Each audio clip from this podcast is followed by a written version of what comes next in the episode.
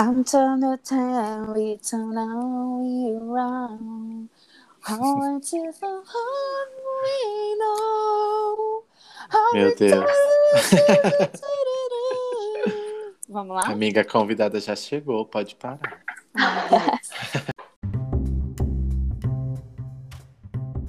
Oiê, começando mais um episódio do podcast Papo de Bordado. Eu sou o Marcos, estou à frente do perfil Bastidor Cósmico. E eu sou a Renata, à frente do Acordei Bordando. E para este episódio, que tem como tema Sobrevivendo com o Bordado na Quarentena, convidamos uma professora de bordado que se redescobriu como mulher empreendedora depois que o bordado apareceu em sua vida. Ela é a Marília da Pequena Estufa. Palmas para Marília! Ai, plateia, sempre linda. Plateia maravilhosa. Seja bem-vinda, Marília. Se apresente. Gente, obrigada pelo convite. Estou muito feliz de participar do podcast Papo, Papo de Bordado. É, eu estou à frente do perfil Pequena Estufa. Eu tenho 28 anos, sou do interior do Paraná, mas o meu coração é carioca. Morei no Rio é, durante nove anos e foi lá que eu encontrei o bordado livre e que eu comecei a bordar e virei professora de bordado sem a menor intenção, assim, nunca tive essa, essa pretensão, mas as coisas acabaram acontecendo e eu acabei virando professora de bordado. Hoje eu estou morando no interior do Paraná, numa cidade bem pequenininha chamada Tibagi, e continuo dando as minhas aulas online, fazendo as oficinas online. Ai, e olha, que lugar maravilhoso que você mora. Eu quero ir passar o final de semana agora. Tipo, já queria ir muito, já queria ter ido, né? Para você que não segue a Marília, siga a Marília para você ver o paraíso que ela mora. Ela abre. Eu, eu acho que quando você. A sua janela já tá, já tá de frente para aquele lago maravilhoso, ou não? Sim, é, é um rio, na verdade. Na verdade, são dois rios. Meus pais têm esse privilégio de morar na frente do encontro de dois rios. É o rio Tibagi, que leva o nome da minha cidade, e o rio Iapó. E eles se encontram aqui e é lindo, porque dá para ver bem a diferença da água, assim. E, cara, isso é uma coisa que vai acontecer quando for possível. Eu com certeza quero fazer um encontro de bordado aqui, porque além de ser a nossa casa, os meus pais são extremamente generosos e eles adoram compartilhar a alegria deles, eles transformaram a nossa casa numa pousada. Então, Ai, que por que não, né? Então, assim, olha só, meta para quando terminar a quarentena, para quando a pandemia passar, para quando for possível, encontro de bordado aqui em Tibagi, no interior do Paraná. É meio longe, mas vai valer a pena. Não, Marcos, a gente tem um grupo de amigos, né, do bordado. A gente podia fazer o nosso encontrão de final de ano lá no. Sim, olha lá que na pousada da Marília, ó. E, Amei. ó, antes da gente começar o nosso papo, eu preciso perguntar para Marília como vai o Frederico? Gente, Frederico tá virando um frango. Na verdade, eu preciso dizer um dilema que está acontecendo, que a gente não sabe mais se Frederico é realmente um galo. Então, assim, Ah, talvez o mentira. Frederico seja uma galinha. E eu estou muito animada com essa possibilidade. Frederico, Porque, gente, é um pintinho que a, é um pintinho, uma pintinha que a Marília divide o, a moradia dela. Então, todos os dias eu abro o perfil, eu não quero nem saber da Marília, eu só quero saber do Frederico. Eu quero saber se o Frederico tá bem, quero saber se o Frederico tá saindo do cabelo da Marília quando ela tá bordando. É isso que é a minha intenção quando eu vou pro perfil. Sim, as pessoas me mandam mensagem. Cadê o Frederico? Quando eu passo alguns dias sem hoje. postar coisas dele. E aí Tá. agora a gente tá nesse dilema, mas eu tô torcendo muito para que eu esteja errada e que ele seja uma galinha. Porque, gente, vocês conseguem imaginar que o Frederico vai botar ovos, que ele vai chocar ovos e a gente vai ter mais pintinhos? Então, assim, eu estou super animada com essa possibilidade. Ai, Frederico, Fre- é uma Frederica, mas não muda o nome não. Deixa, deixa ele, deixa ele Deixa escolher, vamos Frederico. deixar. Filhinhos de Sim. Frederico. Isso. Vamos pro tema, então. É, Marcos, você quer iniciar com a nossa convidada? Ou eu já posso continuar falando, que eu não paro de falar, né? Ah, eu tenho uma curiosidade. Eu queria que a Marília falasse um pouco é, da vivência dela antes do bordado, para depois a gente falar sobre como ela chegou até a- o bordado e como ela se tornou professora. Então eu queria que você falasse um pouco da Marília antes do bordado. Bem, eu fui morar no Rio com 19 anos para estudar teatro. Eu já fazia teatro aqui no Paraná, mas eu não gostava de morar em Curitiba é, porque eu achava as coisas muito frias, né? Para quem já viveu aqui no Sul, para quem já visitou, realmente é completamente diferente do carioca. E aí eu fui encorajada por uma professora e fui estudar teatro no Rio de Janeiro. Cheguei lá de malicuia, sem nunca ter pisado na cidade e sem conhecer absolutamente ninguém. Fui é, fazer vestibular, passei e já fiquei fazendo faculdade lá. Morei num pensionato de freira durante dois anos e meio da minha vida. E logo depois que eu saí do pensionato de freira, eu encontrei, eu encontrei o bordado e já estava terminando a minha faculdade de teatro. É, eu sonhava em ser atriz, assim, eu já é, fiz balé durante a minha vida toda, eu sempre estive envolvida com música, com balé, com dança. Então era uma coisa que eu acreditava muito que eu queria fazer. Mas quando você vai para a prática, você descobre que para trabalhar mesmo com teatro é uma coisa bem complicada. E eu fui vendo que não era exatamente o que eu esperava, o que eu queria. Quando eu comecei a abordar, eu estava trabalhando num teatro e não era nada do que eu esperava, não era o que eu esperava, eu já não me encontrava mais na profissão que eu tinha na profissão que eu tinha escolhido. E o bordado apareceu exatamente nesse momento da minha vida, mas de uma maneira muito despretensiosa, assim. Quando eu comecei a bordar, eu jamais imaginei que isso poderia virar uma profissão, que isso seria o meu ofício. Porque ao mesmo tempo que o bordado é incrível, assim, ele tem esse esse estigma meio de que ele não é valorizado, é, que é uma coisa para mulher que fica dentro de casa, para dona de casa. Uhum. E ainda eu mais sempre. Uma, ainda mais há um tempo atrás, né? É, até porque que hoje a gente vê uma crescente, a gente vai até falar sobre isso, mas a gente vê uma crescente de bordadeira. A gente consegue achar muitos perfis bacanas hoje, mostrando, mostrando trabalho. E, e, mas antigamente a gente não via tantos perfis assim, né? A gente não tinha nenhuma referência. Sim. Não, exatamente. E aí, quando eu entendi que o bordado poderia é, ser empoderador, foi quando ele começou a ganhar mais espaço na minha vida. Mas eu sempre, apesar de ter feito balé durante muito tempo, eu sou uma mulher bastante é, feminina. Eu sempre fui feminista, assim, eu sempre é, gostei de batalhar pelas minhas coisas e de pensar no lugar da mulher fora da casa, do lugar como esposa. E o bordado, para mim, ainda estava muito associado nesse lugar. Mas, ao mesmo tempo, quando o bordado chegou, eu tinha passado por várias experiências super complicadas que mulheres, infelizmente, passam de desvalorização, de assédio, de abuso. E eu estava meio.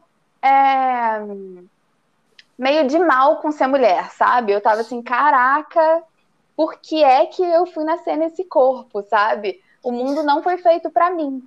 E aí, quando eu encontrei o bordado, eu estava nesse turbilhão de experiências ruins e de coisas que eu tinha, tinha passado e estava passando. Então, quando o bordado chegou, a Marília estava vivendo uma revolução na vida e o bordado chegou para me mostrar um caminho, assim. Ai, que, que bom. Eu acho que o bordado também chega é, de diferentes formas na vida das, da, das pessoas, mas nos últimos anos tem sido uma, é um alento, né? Está tá sendo um alívio para muita gente. É, eu, eu, eu comecei a abordar quando eu, eu amava bordado, eu via bordado, queria, eu, eu procurava oficinas de bordado lá em Sorocaba, onde eu onde eu, onde eu estava morando, e eu não conseguia encontrar oficinas de bordado. Eu achava umas bordadeiras antigas, mas eu achava também quando eu via o trabalho não era muito bem aquilo. Porque muita gente, quando borda, muitas é, senhoras, né? É, uhum. Tem aquele bordado um pouco mais é, volumoso. Tradicional, né? Isso, tradicional, uhum. que não era muito o que eu queria, pelo que eu via. Então, mas eu queria aprender de alguma forma. Eu falei assim: bom, eu vou aprender ali pelo menos como é que coloca agulha e os pontos, e depois eu vou indo para minha linha. Mas nem uhum. isso eu conseguia, conseguia aula. Então, quando finalmente eu consegui, eu estava num momento que eu estava passando por dois lutos que meu pai, minha mãe, todo mundo resolveu morrer na minha família. Aí tava com o luto da minha mãe, depois veio o luto do meu pai, aí veio o puerpério de um, puerpério de outro. Aí eu falei assim, caramba, tá de sacanagem. Aí quando, quando eu consegui parar, que eu acho que veio no momento, eu acho que se tivesse encontrado antes, talvez eu tivesse até largado o bordado. Mas como eu consegui bordar naquele momento, nossa, foi a minha salvação. Eu falo que o bordado me salvou e está me salvando já há muito tempo aí do, das minhas dores. É, então eu acho que como chegou para você e como é, deu esse esse quentinho aí no coração que você precisava, eu acho que é da mesma forma que chega para muita gente. Sim, uhum. é bonito é, escutar e conhecer, né, como o bordado resignificou algumas coisas, né, na, na sua vida, na vida da Renata. Porque comigo é, aconteceu também de forma diferente, acho que cada um tem a sua individualidade ali quando começa a bordar. Mas é, eu sempre vi a minha avó bordando e costurando, né? A minha infância toda foi criado pela avó. E a minha avó sempre foi das manualidades. Então foi ela que me ensinou a colocar linha na agulha, me, me ensinou o, o bordado em ponto cruz quando eu tinha nove anos. E aí eu sempre tive esse, essa memória afetiva, sabe? Que, que tava ali dentro. E, o bordado livre surgiu para mim no período de quarentena, no momento onde eu estava com as minhas crises de ansiedade diárias e crise de pânico. Então ele veio num momento que ele me libertou assim desse sentimento, porque ele ocupou a minha cabeça é, num período de 24 horas, o pessoal pensava em bordado. E foi de forma é, sem pretensão nenhuma também que eu cheguei onde eu cheguei hoje. Então é muito bonito ver como o bordado significou algumas coisas na, na vida de cada um, né? Sim, e que lindo isso de você ter aprendido com a sua avó, mesmo sendo homem, né? Porque eu já escutei de alunos meus, é, eu tive pouquíssimos alunos homens, né? O bordado ele não tem por, por, preconceito, por várias questões, mas eu tive alguns alunos homens e um deles me disse: Eu sempre quis aprender. Na minha família, todas as mulheres bordam, mas nunca nenhuma quis me ensinar porque eu era homem. E, Sim, e é, é legal é que você teve essa abertura e ter essa memória, né? Quando você estava falando, eu estava aqui imaginando e vendo como, como é bonito isso, né? Eu gosto muito dessa ancestralidade que o bordado traz. Na minha família, as mulheres são completamente agitadas. Eu que ensinei a minha mãe a bordar. A minha avó, ela passou um tempo aqui em casa e ela é completamente atípica, tanto é que ela não gosta nem de ser chamada de vó. E aí eu falei, Ziza, que é o apelido dela, né? Porque não pode chamar uhum. de vó, é Ziza. Ziza, vamos bordar comigo? Aí ela, nem pensar, eu não tenho paciência. E, tipo assim, ela tem 83 anos. Eu não tenho paciência. Então, eu sou um ponto fora da curva aqui, porque eu sou a calma, eu sou a paciente. E as Sim. pessoas sempre acham que a gente aprende com, com mãe, com vó. E aqui em casa foi completamente o contrário, mas eu acho lindo essa coisa de passar de geração para geração, de passar de, das mãos, né? As mãos da uhum. família vão construindo essa história bordada. Ah, eu queria muito que minha mãe fosse das manualidades também, me ensinasse tudo que ela chegou a começar e não terminou. Eu não posso nem dizer que minha mãe não sabia bordar, porque eu não tenho uma lembrança muito assim do desse tempo. É, eu tenho uma lembrança da minha mãe comprando máquina, de eu pegando agulha, de eu querendo costurar umas roupinhas. Mas bordado, bordado, eu acho que ela nunca mexeu, não. Eu até achei um kit quando ela morreu na, na no armário, eu achei um kit de ponto cruz. Mas aquele kit zerado, eu podia ter guardado, né? Mas não, nem, nem, isso eu guardei. Mas nem minha avó, ninguém na minha casa bordava. Minha avó era boleira. Eu, mas, mas, isso é uma arte manual, né, Marcos? Sim. Você é boleira, né? Então. É, a minha uma... mãe é confeiteira desde, desde. Não, confeiteira desde os 14, não, mas ela sempre cozinhou desde os 14. Aí ela trabalhou com a confeitaria a partir dos 17 até hoje. Ela tem 52 e ela, e ela é confeiteira. Ah, o, o Marília, é, o Marcos é confeiteiro também. Ele é. Ai, que delícia! É, eu faço por hobby é. agora, mas eu gosto bastante. Eu achei, achei legal que a Marília falou sobre é, ter, é, os alunos na, nas aulas dela, que, que teve um que disse que, que sempre quis aprender a abordar, mas as mulheres da família nunca ensinaram. E é legal, porque assim.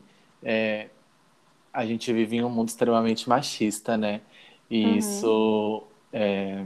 Mas realmente sempre foi muito visto, até pela minha avó que me ensinou, mas sempre foi muito visto como um trabalho de mulher, né? O bordado, a costura. E a minha avó me ensinava, mas ela assim me ensinava de tanto que eu enchia o saco dela, porque eu ficava lá admirando ela, sabe? Sentada assim no pé dela enquanto ela estava na máquina. E eu nunca gostei de me envolver com os meninos da rua, assim. A minha infância foi dentro de casa com a minha avó, porque eu não, eu não me sentia é, pertencente àquele mundo ali do, do, futebol, enfim, brincar com os meninos. Eu lembro, eu tenho uma, uma memória muito triste, assim, da minha infância, quando eu era mais novo, porque eu não era bem aceito ali no, entre os, os amigos da rua, sabe? Então, uhum. todas as brincadeiras que tinha ali de menino, ou era chacota, ou eu ficava, tipo, de lado ali, ninguém me chamava para brincar. Então, eu fiz a minha infância ali admirando a minha avó trabalhar. E aí, ela, ela me ensinou de tanto que eu insisti ela. Hoje a gente troca umas dicas ali. Até hoje ela julga o meu avesso, não vou negar. mas ela, a gente troca umas coisas assim de, de experiências do bordado. Eu acho isso incrível. Ah, é. é Marília, deixa, deixa eu te passar um. Deixa eu te perguntar. É, você, logo quando você começou a abordar, você já começou a dar aula? Como é que foi essa, essa saída sua do. do das encomendas. de né? aluna para professora, né? Isso. Como é que foi isso? Eu aprendi a abordar em 2015 e eu comecei a dar aula em 2017. Então, teve aí um, um ano e meio, dois anos de prática de bordado até virar professora. Quando eu aprendi a bordar, não tinha esse boom do bordado que tem hoje. Assim, o, o clube do bordado estava começando a engatinhar, você encontrava algumas coisas, mas não era de fácil acesso, como a gente tem fácil acesso a, a cursos, a livros. Uhum. E aí eu não encontrava, não encontrava informações. E eu encontrei as, as minhas informações, encontrei um lugar de pesquisa nos livros. E aí, primeiro, eu aprendi a bordar e virou um, um hobby, assim, eu comecei a fazer para mim, e, e virou mesmo um processo de autoconhecimento, um mergulho na minha história. São coisas que, às vezes, na quando eu estava fazendo, eu não percebia. Mas depois de um tempo, quando você sai daquele envolvimento com o bordado, você olha e fala, cara, isso estava contando completamente a minha história do que eu estava passando naquele momento. Eu bordava e jogava fora os bordados. Eu não bordava para botar na parede, eu não bordava com uma intenção de vender. Eu bordava porque eu queria é, colocar ali o que eu estava passando.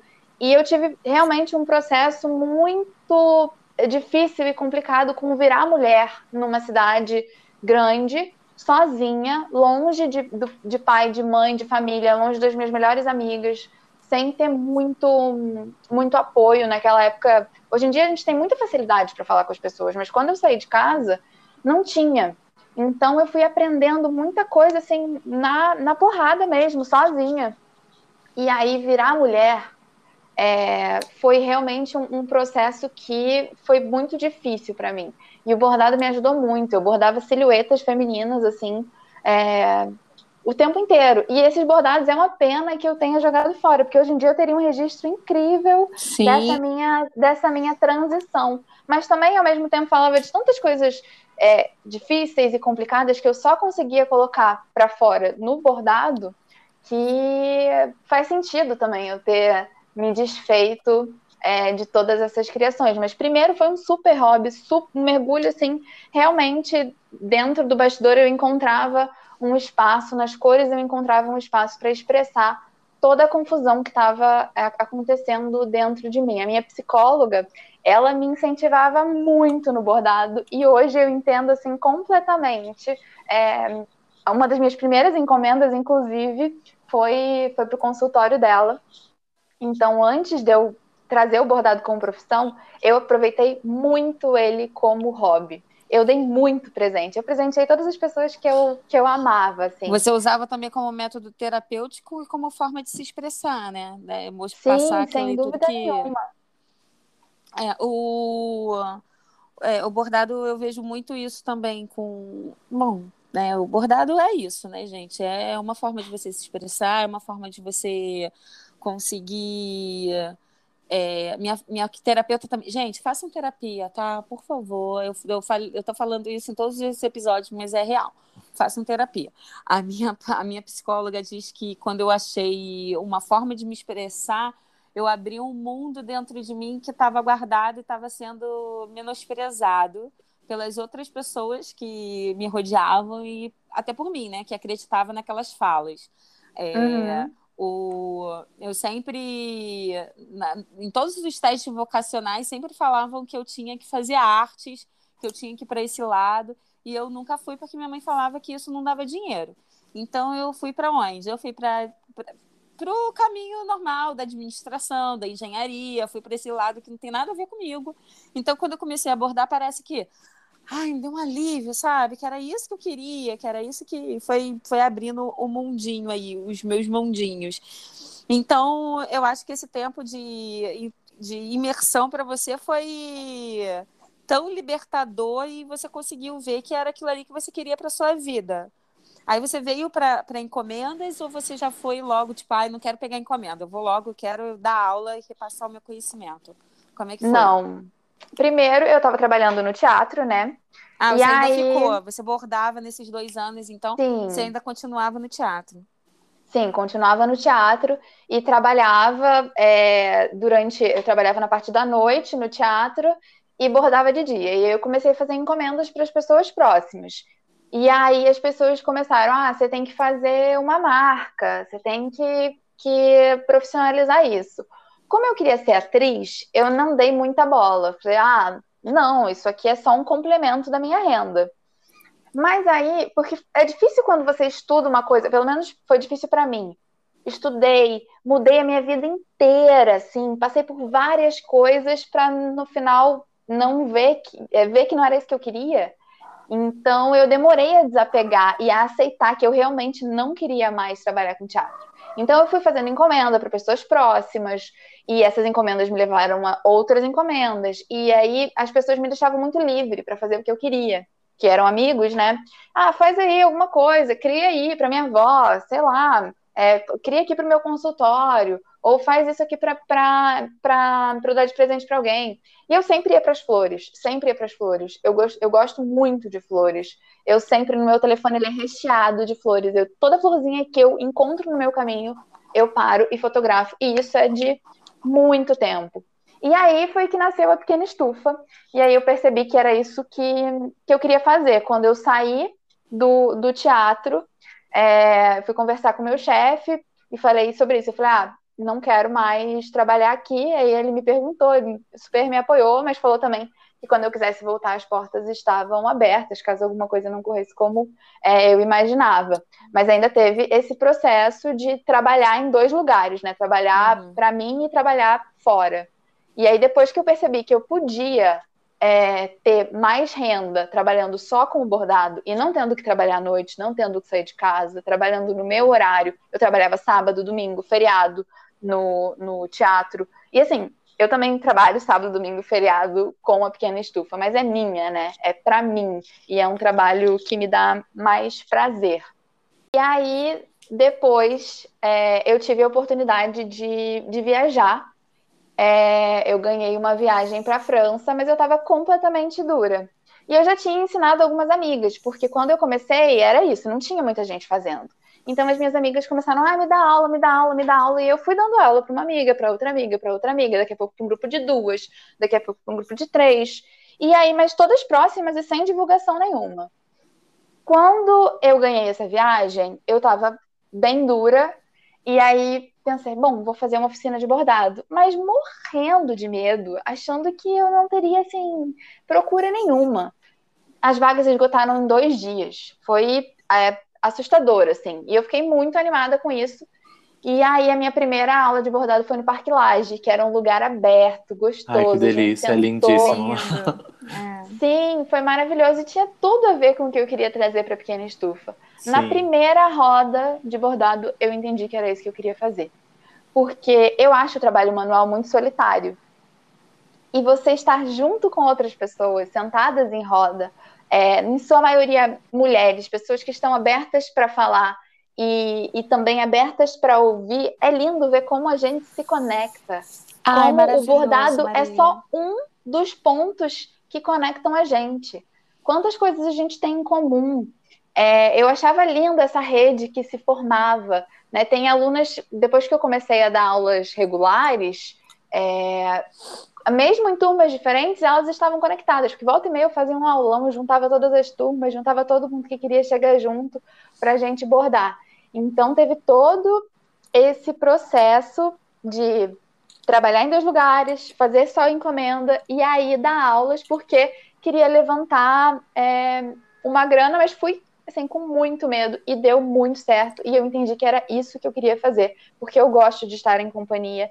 Eu também adoro receber o feedback das minhas alunas de dizer, eu achava que eu não era é, capaz, eu achava que eu não era criativa, eu achava que eu não podia fazer isso. E aí você acaba descobrindo que no bordado você consegue fazer. E o bordado, eu não sei para vocês, mas provavelmente sim, mas o bordado para mim e também para as minhas alunas acaba despertando outras coisas. Eu me sinto muito mais curiosa é, depois que eu comecei a bordar. Depois que eu comecei a bordar, eu comecei a desenhar, eu comecei a pintar, eu comecei a trabalhar com miçanga. Então, uma coisa vai puxando a outra, né? Uma técnica Sim leva a outra.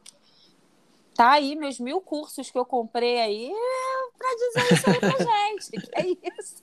Porque aí você começa a bordar, você tá querendo mexer com aquarela, você tá querendo mexer. Aí vem um montão de gente, né, Marília? Com um montão de curso, né, Marília? Sim. Ah, curso de bordado mexicano. Aí a pessoa vem com duas agulhas, com duas linhas, falando que isso aqui é maravilhoso, mostrando como é lindo. Aí tem como comprar, né, Marília? Haja dinheiro pra gente fazer tudo que a gente quer. Mas, é, ai, Marco, desculpa, não estou deixando você falar. Mas Imagina. só pegando o gancho do, da Marília falando de aula, é, então, quando eu falava, eu, eu, sempre, eu sempre trabalhei com público, eu sempre gostei muito de falar, de ter contato, eu sou essa pessoa que não para. Aí eu, mas eu sempre falava que se eu fosse dar aula, eu daria aula para em eventos assim é, beneficentes seria para é, uhum. naquele grupo de eu sempre quis fazer grupo de mãe solo porque eu tinha uma Sim. comunidade lá em Sorocaba que era, é, era uma parte de, era um grupo de maternidade muito lindo. E eu via sempre projetos então era isso que eu queria fazer. Eram para mães uhum. solos ou eram para eram para pessoas que não teriam condições de pagar aquilo. Então sempre falei que seriam gratuitas. Só que aí né os boletos vêm as encomendas não pagam aquilo que você merece né que o bordado merece. É, eu acabo não conseguindo colocar um preço justo no meu trabalho e a aula vem para mostrar que que você tem uma outra alternativa de você receber um por aquilo que você faz e você gosta, né? Então eu comecei a, acabei de começar comecei a dar aula não daquela forma que eu queria, mas recebendo uhum. no ateliê e tal, comecei a dar aula particular. E isso deu muito certo. Eu fui vendo que, cara, eu quero acabar, eu não quero mais fazer encomenda, eu não quero mais essa pressão. eu só quero dar aula agora, eu não quero mais. Então, eu tô, eu tô perguntando para você tudo isso de uma forma assim. E aí, Marília, me dá aí um incentivo para eu parar de pegar encomenda e, e, só dar aula, que eu tô achando isso maravilhoso, porque é isso. Essa troca é linda, é muito maravilhoso. Eu acordo quando sei que tem aula para dar, eu saio Ai, sabe, é, é, hoje eu tô com outras pessoas e vai ser uma troca linda. Então também vejo tudo isso que você está me falando, eu tô, é o que eu sinto toda vez que eu saio para dar aula. Sim, e você falou, né, de, de dar aula de graça, assim, uma coisa não impede a outra, né? No Rio de Janeiro eu tinha é, quatro turmas regulares, eu dava aula nos finais de semana e eu promovia é, eventos sobre bordado, né? E eu dava aulas é, de forma voluntária para um projeto de, de é, é, transformação e criação de renda para mulheres adictas. E eu fazia esse trabalho e é, falava com as minhas alunas sobre isso e os materiais vinham das minhas alunas. Então, assim, gente, eu estou fazendo esse projeto, é, a gente não tem dinheiro, eu estou é, indo dar aula de maneira gratuita.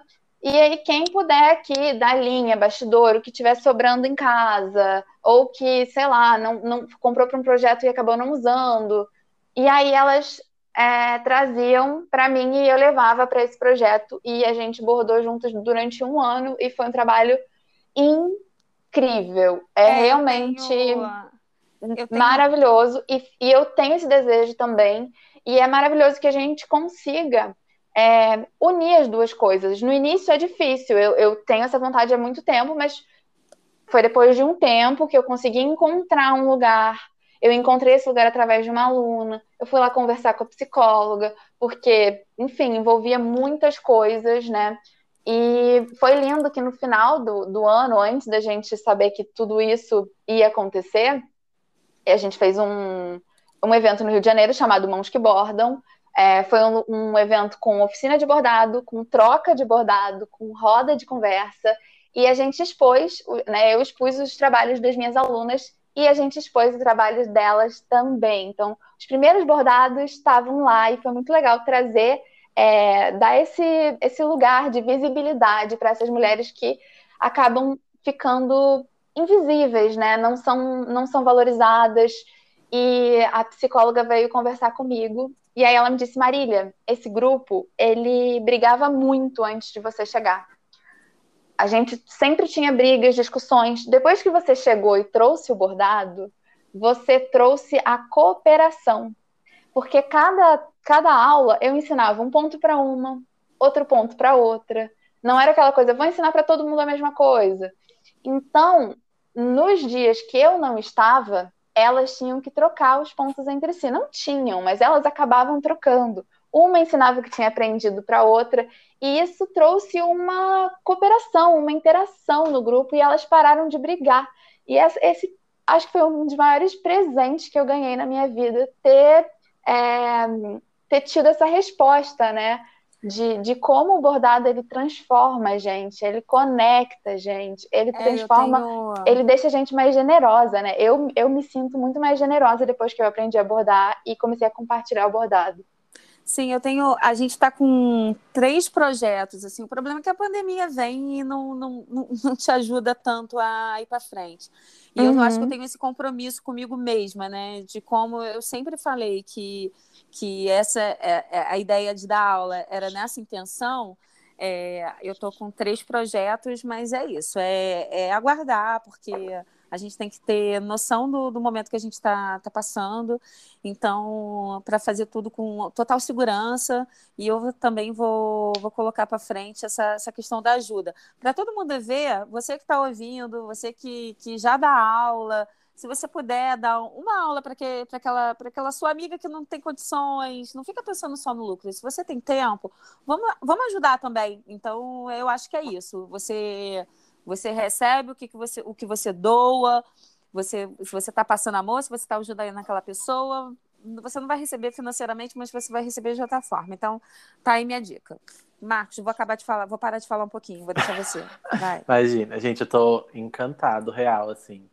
Na verdade, eu, eu nem sei o que falar, é tanta coisa bonita que, tá, que vocês estão trocando que eu tô só admirando vocês como é, bordadeiras, porque vocês são maravilhosas, assim. Isso que a Marília disse sobre ensinar é lindo. Eu acho lindo quando a gente compartilha conhecimento. A gente só cresce com isso. A gente não não, não perde nada compartilhando o nosso conhecimento. Eu comentei isso em um episódio que já foi para o ar, né, sobre é, ver as pessoas do bordado como concorrentes, porque eu não concordo com isso, porque eu acho que aqui nesse, nesse mundo do bordado, mas não só no mundo do bordado, mas eu, eu vejo isso muito presente aqui nas pessoas que eu tenho próximas a mim, que é muito lindo essa,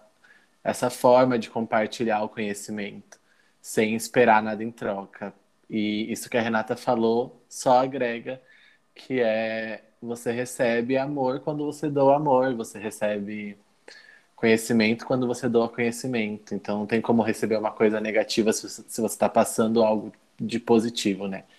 Tudo que a gente planta aqui, a gente vai colher. Mas eu queria saber é, de você, Marília, se no começo era difícil é, a questão do material, porque você falou que começou a bordar em 2015, né? O pessoal do, do clube do as meninas do clube do bordado, eu não lembro mais ou menos quando elas surgiram, mas era mais para cá, para a região de São Paulo, né? Você era do Rio de Janeiro, estava morando no Rio de Janeiro nesse período, né? E aí eu queria saber como era a questão de materiais para você, se era fácil, se era de fácil acesso, se, se também era, o valor era mais alto, enfim, mais barato. E eu também queria saber se nesse tempo que você trabalhou com o teatro, se você conseguiu trazer alguma coisa para esse mundo do bordado, assim, o que você fazia no teatro, se você conseguiu captar alguma coisa e trouxe para esse mundo do bordado quando você começou a trabalhar com ele. Quando eu comecei, mesmo tendo assim poucos cursos de bordado, a gente tem, tinha pouco acesso à informação, era fácil encontrar os materiais porque não tinha muita gente fazendo. Ah, então, sim. hoje em dia você vai na Caçula, assim, que é a, loja do Rio de Janeiro, eu comprava as minhas coisas, e não tinha bastidor, não tinha mais linha, porque tem muita gente fazendo, e eu acho que a indústria ela não acompanhou esse, esse crescimento. A gente chegava nas lojas e não tinha. Então, quando eu comecei, foi fácil, as coisas elas eram mais baratas. É, eu comprava esses bastidores de silicone, que hoje em dia você encontra em lojas para comprar por 40 reais, eu comprava por 9 reais, 12 Nossa. reais. Sim, as linhas elas eram tipo muito baratas. As coisas elas acabaram, né, encarecendo muito, assim, a nossa a nossa indústria ela acaba como o dólar tá alto, eles, é melhor exportar do que vender aqui.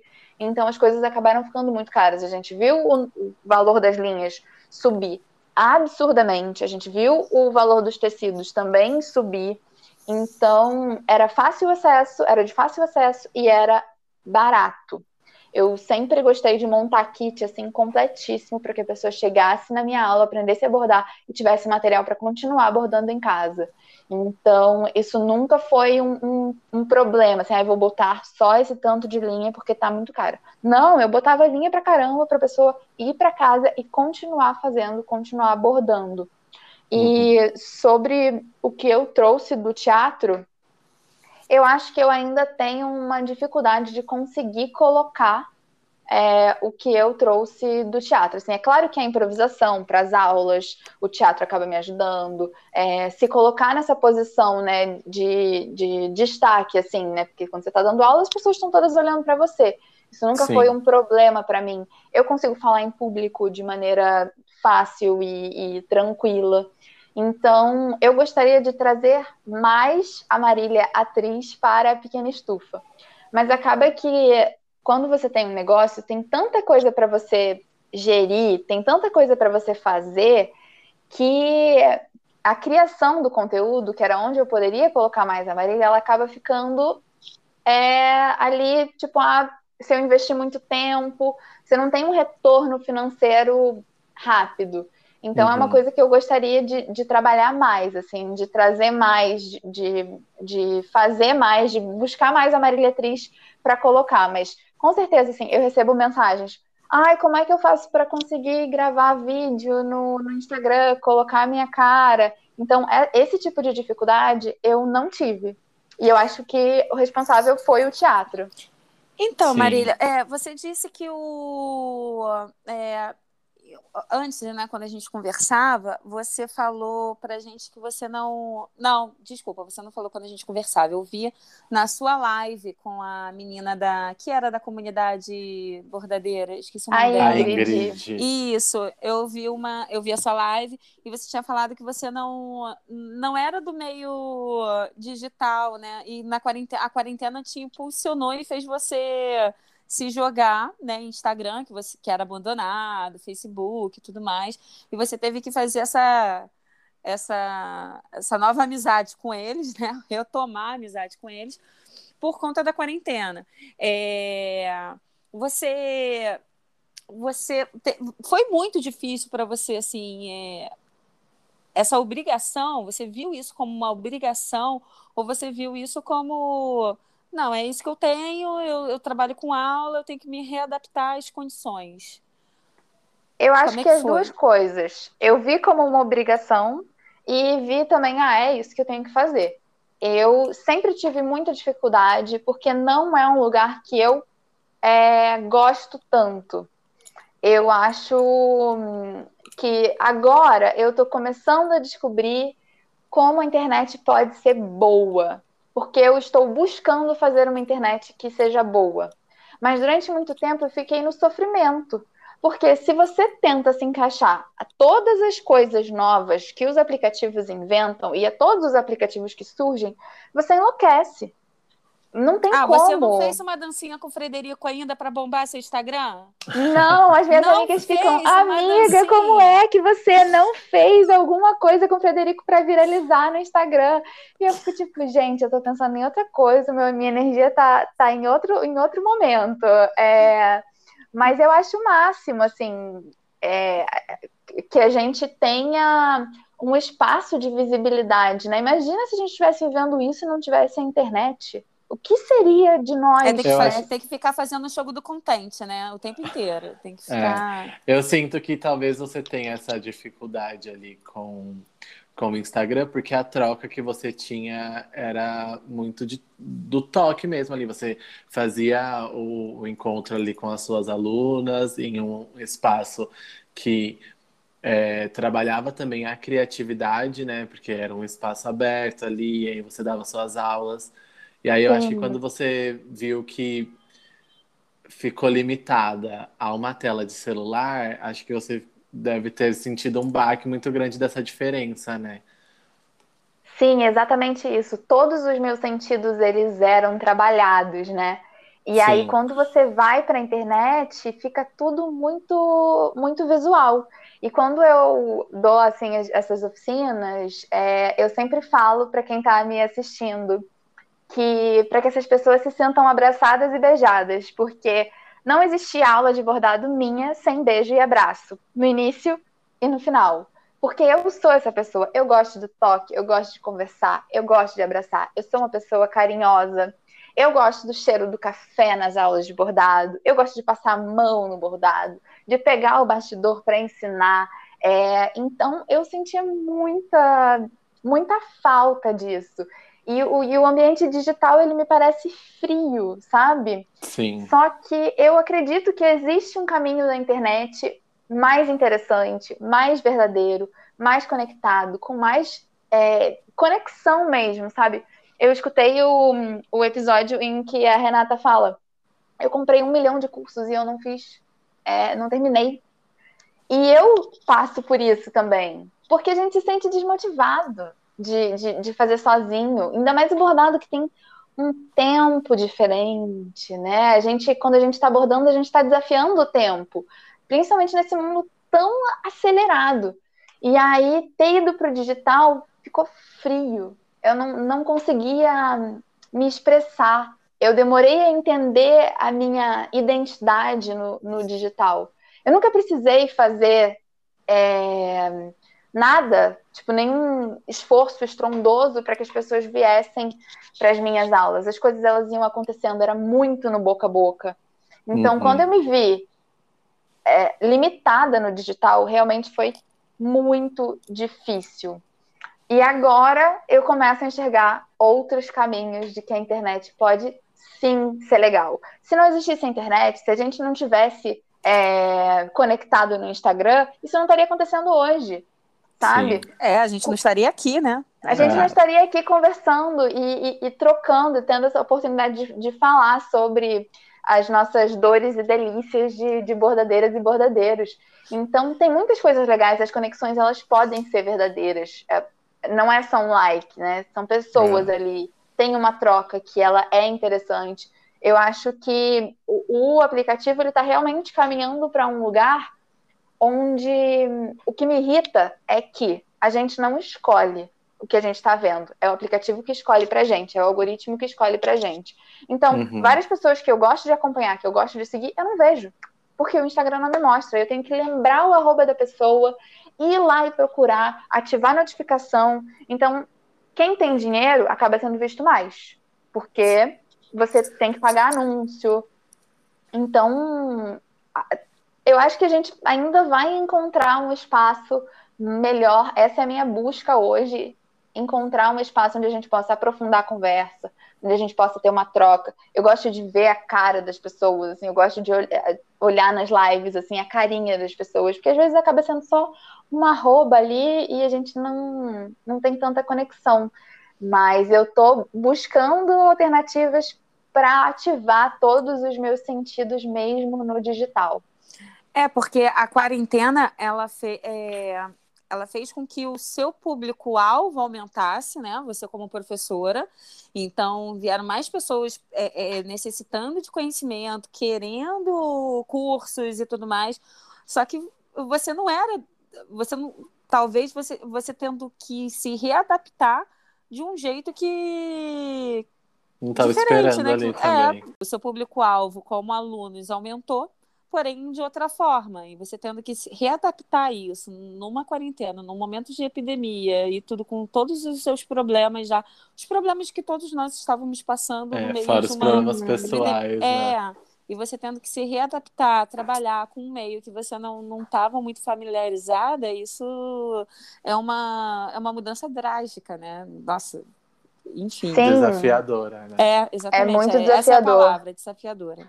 E quando a gente começa a estudar marketing digital, vocês provavelmente estão é, nesse processo também, as coisas ficam muito desumanizadas. A gente só fala de números, de números, de números. Tem aí essa fórmula do lançamento. O cara fala de sete dígitos e não sei quantos dias. E, tipo, não é sobre isso que eu, eu não quero minha internet assim. Eu não quero, é, é, sabe, que as pessoas comprem o meu curso e não façam. Eu quero que elas façam. Eu quero que elas bordem comigo. Eu quero saber quem está comprando. Eu quero ver o resultado depois.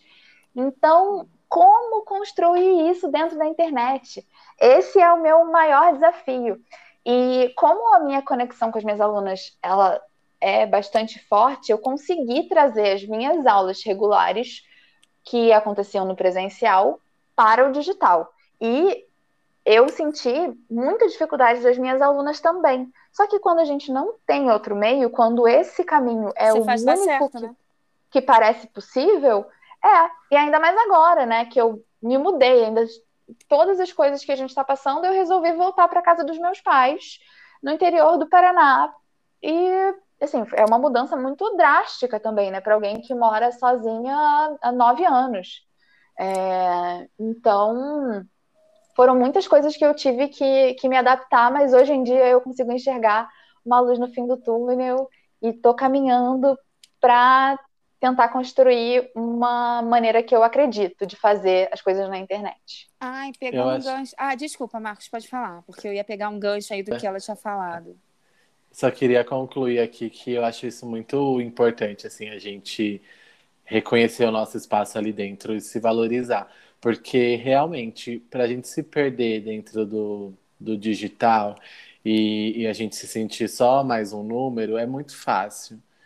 Porque infelizmente, as relações elas acabam sendo mais, mais secas mesmo, mais frias, assim. A gente tá falando de relações de, na, pela tela do celular, então a gente não, não conhece aquela pessoa que está por trás daquele, daquele perfil.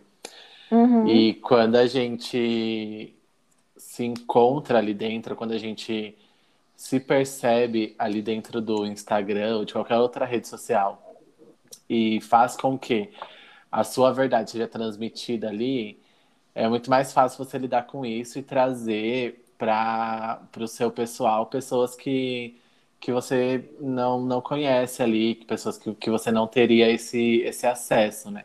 Porque, por exemplo, eu também não acreditava que as relações poderiam ser verdadeiras dentro da internet. Só que eu estou trabalhando com a internet agora, com o Bastidor Cósmico. E se eu falar para você que eu, eu criei relações mais verdadeiras do que relações, por exemplo, no meu trabalho Ai, vem é... me dar um abraço, Márcio. Vem me dar um abraço. Não, mas é verdade. Fofos. Vem! Mas é verdade, assim, é... tem, tem relações que eu criei aqui, óbvio, né? Não é todo mundo que você pode sair falando sobre sua vida, se abrir e tal. Eu acho que isso você tem que, que sentir ali, de conhecer a pessoa. Mas às vezes a gente trabalha em um lugar que a gente não, nem bom dia fala para a pessoa, sabe? Tipo, no uhum. trabalho CLT, às vezes a gente nem olha para a cara das pessoas que estão trabalhando com a gente. E dentro da, do Instagram eu criei relações muito verdadeiras. Então eu acho que é essa coisa de você se redescobrir ali, de você trazer a sua verdade, deixar um pouco os números de lado, reconhecer sim que é, é, um reconhecimento ali do seu trabalho, os números, mas também não é só aquilo, né? Hum. Você não, não precisa de somente números, você precisa de pessoas que gostam de acompanhar o seu conteúdo ali. Ah, é isso e que aí... eu ia falar, cara. Eu ia falar é. de número. Teve, tem, tá tendo. É, não sei quando você tá, vai estar tá ouvindo esse episódio, mas está tendo um, é, uma divulgação de um curso, não é curso, né? São pequenos cursos, pequenas aulinhas de uma marca famosa aí de, de linha. E ela, quando vai colocar a carinha lá da pessoa, do perfil da pessoa, a pessoa e o perfil da pessoa, né? Que vai dar aquela aula, ela coloca o número de seguidores embaixo. Aí eu pergunto, por quê? O não número acredito. de seguidores está fazendo é, é, faz é, ele ser muito legal naquilo que ele está fazendo? Não, coloca seu perfil, a pessoa vai lá e vai ver que, cara, que trabalho maneiro. Entendeu? Tem muita gente maneira ali, tem pessoas que eu sou fã, que eu vou ver a aula sim, que eu vou ver a live só porque eu sou fã, porque eu não perco nada do que faz. Mas o número ali, eu fiquei indignada. Mas, é, Renata, eu acho que essa questão dos números é, é igual quando a gente fala sobre empresa grande mesmo, assim, não de empresa só online, mas empresa grande a gente também trata muitas coisas como números, né? E aí na internet isso é uma acaba sendo uma assinatura também, felizmente. É uma propaganda, gente... né? A propaganda da Sim. pessoa é aquele número ali. É, ah, exato. Mas eu fiquei indignada. Aí... É, eu também não gosto não, assim, acho, acho chato, assim, até porque não é o número de seguidor que vai mostrar o, trabalho da pessoa, tem muita gente que tem um trabalho incrível, assim, isso que a Marília falou também, sabe, do, do algoritmo, tem muita gente incrível que eu também gosto de acompanhar e que às vezes não aparece no feed, eu tenho que pesquisar a pessoa, às vezes são pessoas que eu até converso é, diariamente ali na DM, que eu não consigo acompanhar o trabalho direto porque o Instagram não me mostra. Justamente por isso, por não ter um alcance muito grande, não ter um número de seguidor ou não, não pagar patrocínio. E aí é chato, né? A gente ter que ficar bancando ali para poder trabalhar no Instagram, né? Nossa, ontem, ontem eu vi um perfil de uma menina. É, eu entrei e tal, ela tem. Eu acho que tinha o quê? Um, dois trabalhos só no Instagram. Mas que Instagram lindo! Ela parece que ela, ela pesquisou bem para ver essa questão da identidade visual. Ela, a foto dela tá maravilhosa. É porque meu, meu Instagram é péssimo, meu Instagram é todo cagado lá, aquela, meu feed é feio, horroroso. É, não é eu não faço foto direito. É isso, essa sou eu. Acho que mostra bem a minha cara mesmo, bagunçada. Mas, cara, lindo o, o, os stories dela todos falando sobre a encomenda, com uma corzinha bonita. Perfeito. Aí vamos dizer, sei lá, ela não tem o. tá tendo um número de encomendas bacana, tá desempenhando um trabalho maravilhoso, um trabalho lindo, tá trabalhando ali com o Instagram também, fazendo tudo bonitinho, tá, pode poder falar sobre o assunto que ela está fazendo maravilhosamente bem, mas ela não é convidada, talvez, porque ela não tem mais de 30 mil seguidores. É isso que eu, sabe? É, é. isso que, que eu fico indignada. Mas, enfim. Isso desanima, né? Porque é, a gente se depara muito, a gente se compara muito com contas muito grandes, e aí isso acaba desanimando a gente, mas Gente, não, não desanimem, continue aí, mostrar o trabalho de vocês, porque a gente tem que acreditar na nossa verdade e continuar compartilhando nosso conhecimento. É isso que a gente falou mais para trás ali do podcast. Marília, eu queria perguntar para você, eu acho que a Renata acabou perguntando, mas é, não sei se a gente é, acabou passando, deixando passar. Mas eu queria perguntar para você como foi essa sua. É, como, como foi quando você começou a pegar encomenda e depois você vê que você viu que as aulas eram mais a sua prioridade do que encomenda. Como foi essa sua decisão de parar de fazer suas encomendas e trabalhar só com as aulas de bordado? Eu queria parar com as encomendas já tinha bastante tempo. Depois que eu comecei a dar, a dar aula, eu fiquei super animada com as aulas, eu queria mesmo era fazer isso e eu queria estudar mais. E assim, com encomendas, é muito legal você contar a história de outra pessoa no bordado. Eu realmente me senti assim lisonjeada quando alguém queria encomendar um bordado comigo. Mas quanto mais tempo você dedica para uma encomenda, menos dinheiro você ganha. Então, esse esse ritmo de vou usar o ponto mais rápido, vou fazer da maneira mais rápida que eu conseguir, é, quando eu fazia alguma coisa e não gostava, eu ficava muito frustrada por ter que desfazer, porque eu, e aí eu, eu perdi algumas horas de trabalho, né? Então, Sim. esse ritmo de fazer encomenda foi ficando desgastante para mim. Porque uhum. eu gosto de experimentar ponto novo, eu gosto de misturar vários pontos num bordado só, eu gosto de misturar várias técnicas eu, e eu sentia que as encomendas elas estavam me limitando e eu não estava conseguindo bordar o que eu queria mesmo bordar. Então as aulas eram uma possibilidade de eu bordar o que eu queria bordar, de fazer pontos diferentes. Toda semana eu aprendia ponto novo e levava ponto novo para as minhas alunas. É uma coisa que eu gosto de fazer. Eu gosto de bordar sempre alguma coisa diferente. Eu gosto de descobrir as funções do, do ponto. Se eu misturar esse ponto com outro, que resultado que vai dar? Então, tinha um tempo que eu queria parar de fazer encomenda, mas eu não conseguia, porque mesmo não divulgando as encomendas, as minhas clientes voltavam. As minhas clientes voltavam. E eram pessoas que acabavam é, se aproximando de mim, ou pessoas que já tinham começado a encomendar comigo lá quando eu comecei, então era amigo de amigo, ou meus próprios amigos.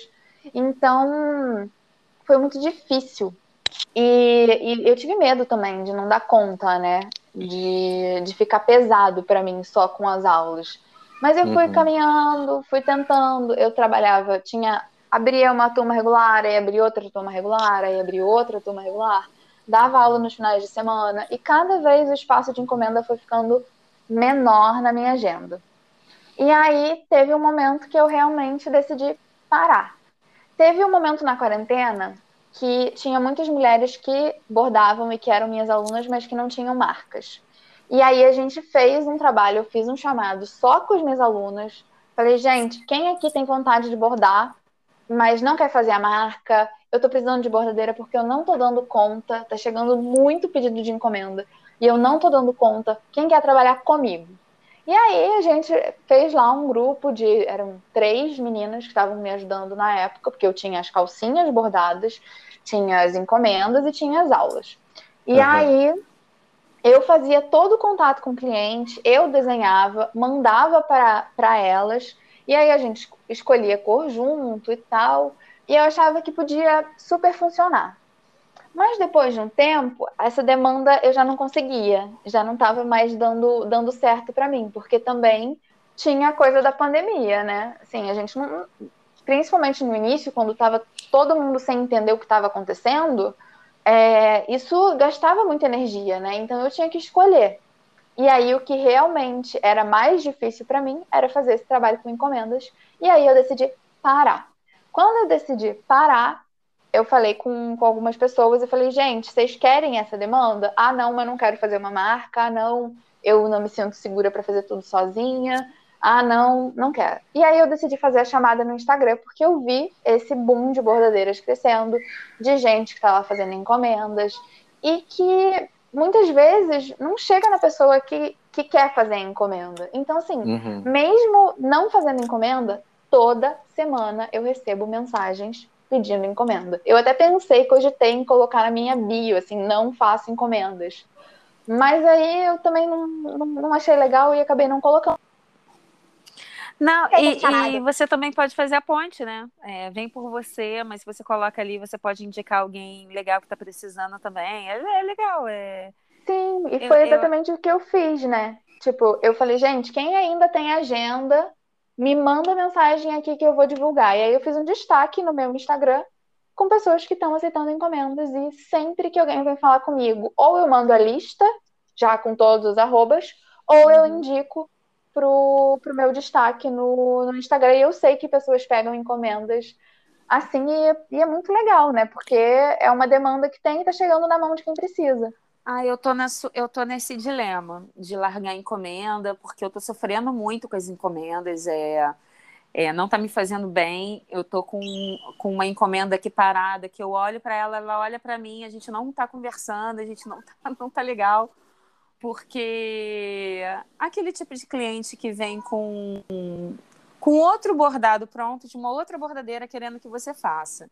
Então, ah, isso eu, é péssimo. É péssimo. Eu disse, olha, é, se você quiser, você pode entrar em contato com a pessoa, porque igual eu não posso fazer, eu posso até pegar uma paleta de cores assim parecida e tentar é, fazer mais ou menos das mesmas cores, é isso, né? Eu posso pegar a inspiração do bordado, mas eu não posso fazer uhum. igual.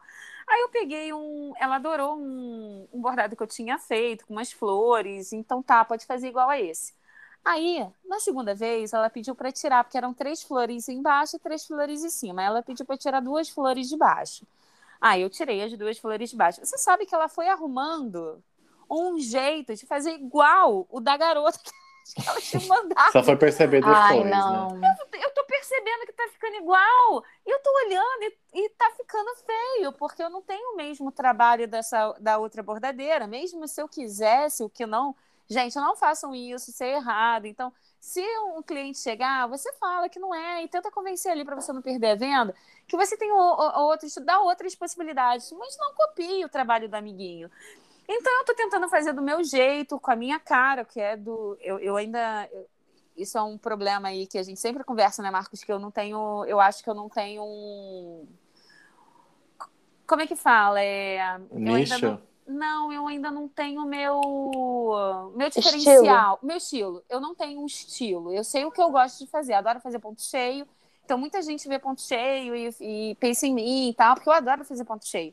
Mas um uhum. estilo próprio, assim, eu ainda não, não tenho. Não tenho aquilo que a pessoa vai olhar e vai falar assim, poxa, isso daqui é da Renata. Eu não tenho. Mas eu sei o que, o que é da outra pessoa que não faz parte de mim. E isso que eu tô fazendo não sou eu, sabe? Isso é, é uhum. essas lavandinhas, não sou eu. É, e ela, é o que ela pediu. Então eu tô presa naquele negócio e eu fico sofrendo, não a primeira encomenda que eu sofro, eu tô sofrendo com as encomendas e eu tô gostando muito de dar aula. Então, eu a, a vacina tá chegando, tá demorando, já era para estar tá todo mundo vacinado, porém não está, mas está chegando. Então, é, eu já estou dando aula dois dias na semana, eu já estou com todo o mecanismo aqui, já estou dando para dar aula online. Então, eu acho que isso vai ser uma isso vai acontecer, sabe, também, de largar, pegar algumas coisas que eu adoro fazer sem tempo para entregar e fazer um bordadinho que seja que é o que eu gosto, fazer algum, os Sim. bordados que eu acho bacana, que eu não vai sofrer com aquilo. Então, eu acho que isso vai chegar. Só preciso pagar os boletos antes, né, gente?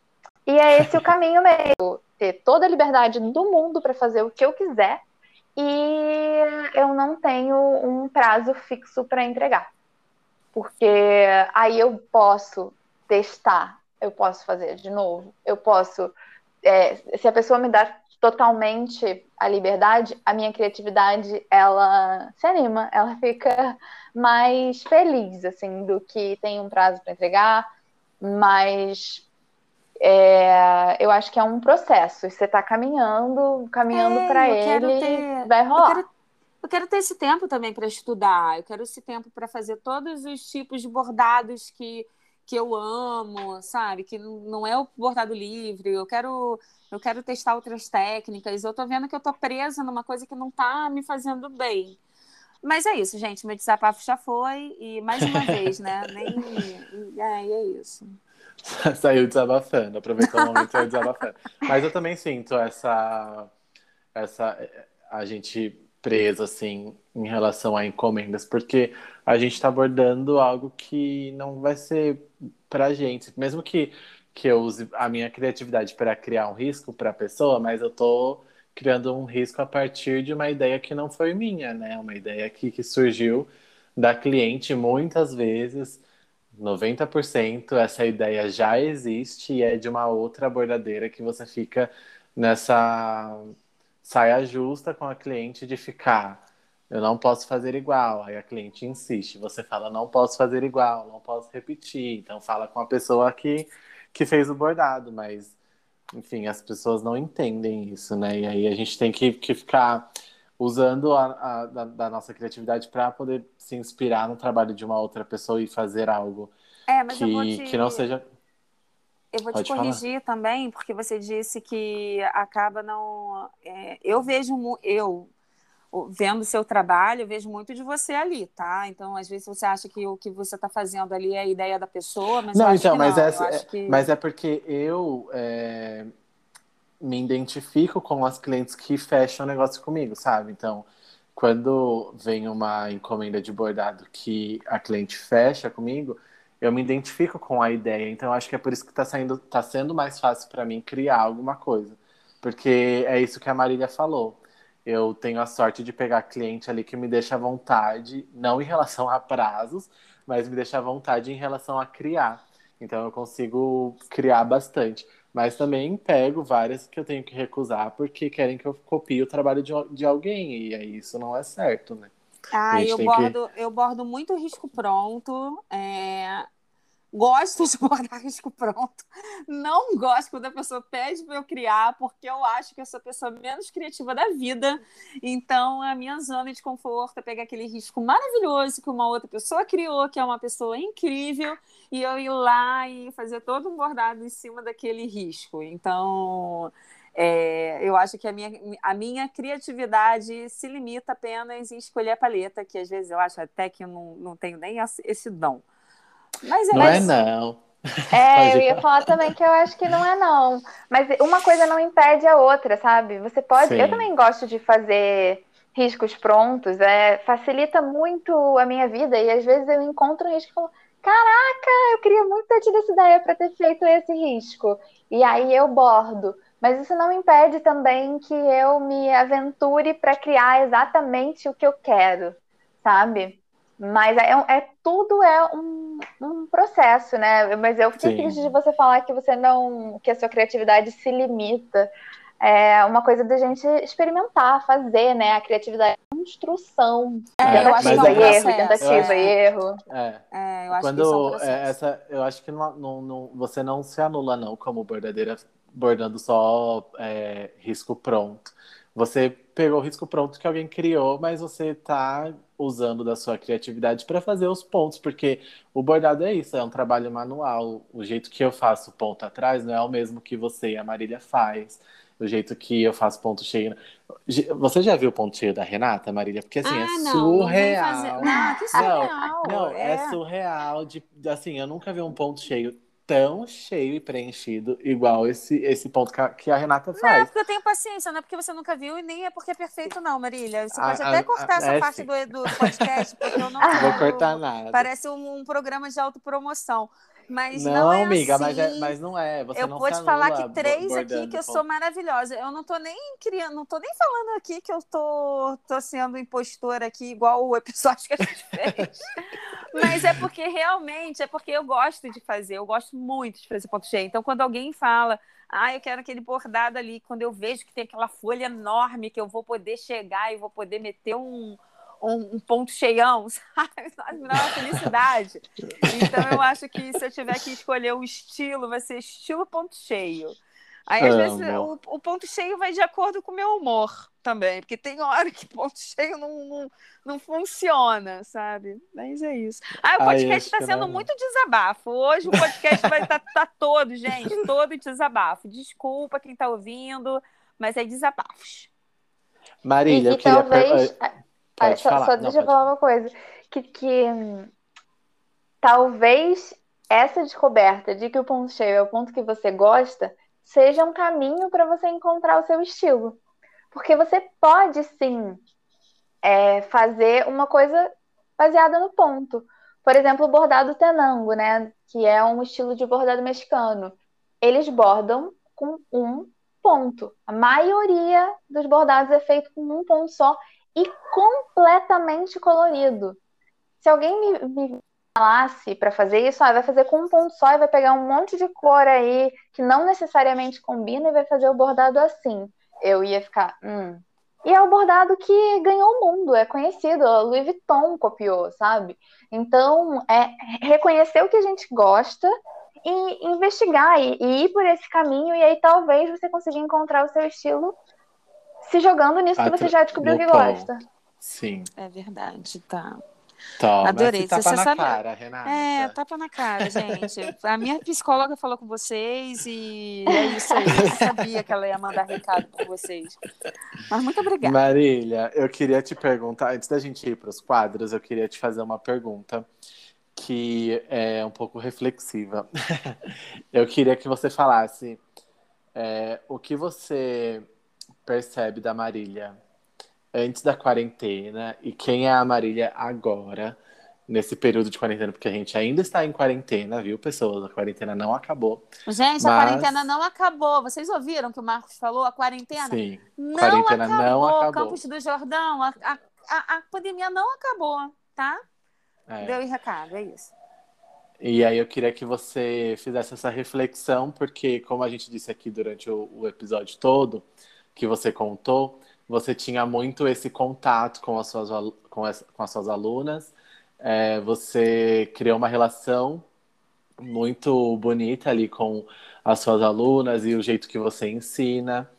E aí eu queria que você fizesse essa reflexão de quem é a Marília antes da quarentena e, de- e agora, nesse período de quarentena que você teve que se reinventar.